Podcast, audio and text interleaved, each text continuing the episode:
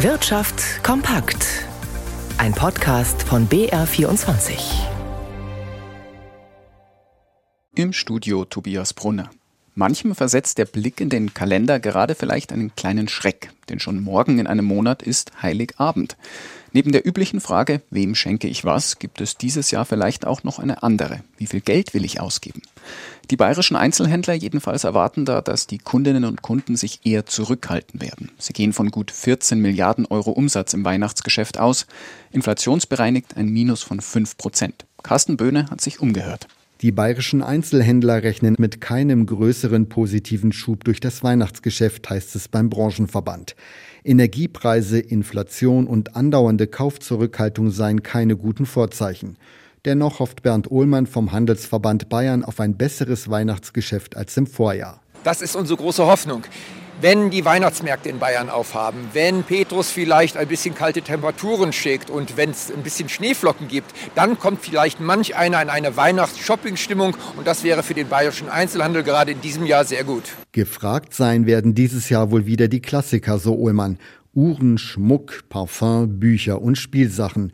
Die absolute Nummer 1 aber seien Gutscheine und Bargeld. Die würden rund 1/3 der Geschenke unter dem Weihnachtsbaum ausmachen.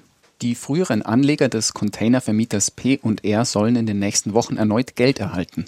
Noch vor Weihnachten würden weitere 200 Millionen Euro an die Gläubiger ausgezahlt, so P&R-Insolvenzverwalter Michael Jaffé. 5 Jahre nach der Pleite wäre damit knapp 1/5 der offenen Forderungen beglichen. Insgesamt belaufen sich diese auf 3,1 Milliarden Euro.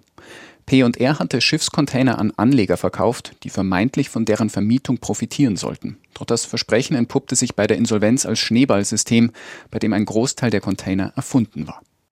Die OPEC-Plus-Staaten ärgert es, die Verbraucher freut es. Rohölprodukte wie Benzin und Heizöl sind in den vergangenen Wochen billiger geworden. Denn innerhalb des OPEC-Plus-Kartells ist man sich offenbar nicht ganz einig, wie viel Öl gefördert und geliefert werden soll. Felix Linke ordnet diese Entwicklung ein. Das Ölförderkartell der OPEC-Plus-Staaten hat sich unter der Führung von Saudi-Arabien und Russland offenbar verzockt bei seinen Preisabsprachen. Ein OPEC-Treffen für Ende November wurde abgesagt wegen Unstimmigkeiten. Statt die Fördermenge wie abgesprochen niedrig zu halten und durch eine künstliche Verknappung den Ölpreis hochzuhalten, ist das Gegenteil passiert. Beim führenden Ölförderland Saudi-Arabien ist der Ärger groß. Die Saudis hatten viel Öl zurückgehalten, andere offenbar nicht. So lieferte Iran zuletzt so viel wie noch nie, trotz strengster internationaler Wirtschaftssanktionen. Auch Russland fördert und verkauft sehr viel zu reduzierten Preisen.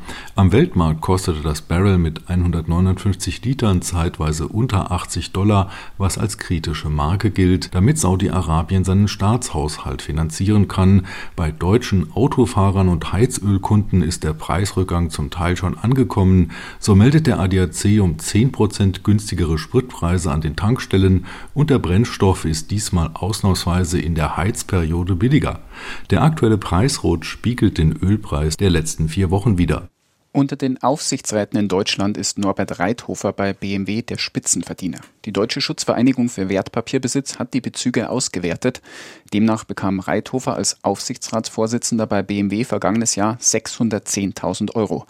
Reithofer löst damit Paul Achleitner ab. Dieser war als Chefkontrolleur der Deutschen Bank lange Jahre der Topverdiener, vergangenes Jahr aber zurückgetreten. Und wir blicken noch auf die Finanzmärkte und da speziell auf die Geldpolitik. Stefan Liener in unserem Börsenstudio. Dort sorgt ja die Türkei heute für Aufsehen. Ja, denn die türkische Zentralbank hat den Leitzins heute ein weiteres Mal stark erhöht. Der Satz steigt um 5 Prozentpunkte auf jetzt 40%, wie die Notenbank mit Sitz in Ankara mitteilte. Die meisten Beobachter hatten zwar mit einer Erhöhung gerechnet, aber eher im Bereich 2,5 Prozentpunkte. Der türkische Leitzins hat nun sein höchstes Niveau seit 2 Jahrzehnten und dürfte noch bis mindestens Mitte des kommenden Jahres hoch bleiben, heißt es von Analysten.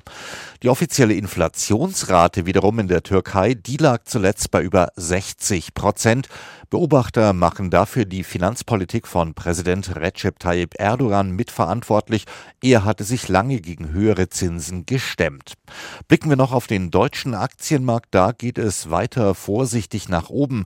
Der DAX im späten Handel 0,2% im Plus bei 15.993 Punkten und am Devisenmarkt der Euro bei $1,0906.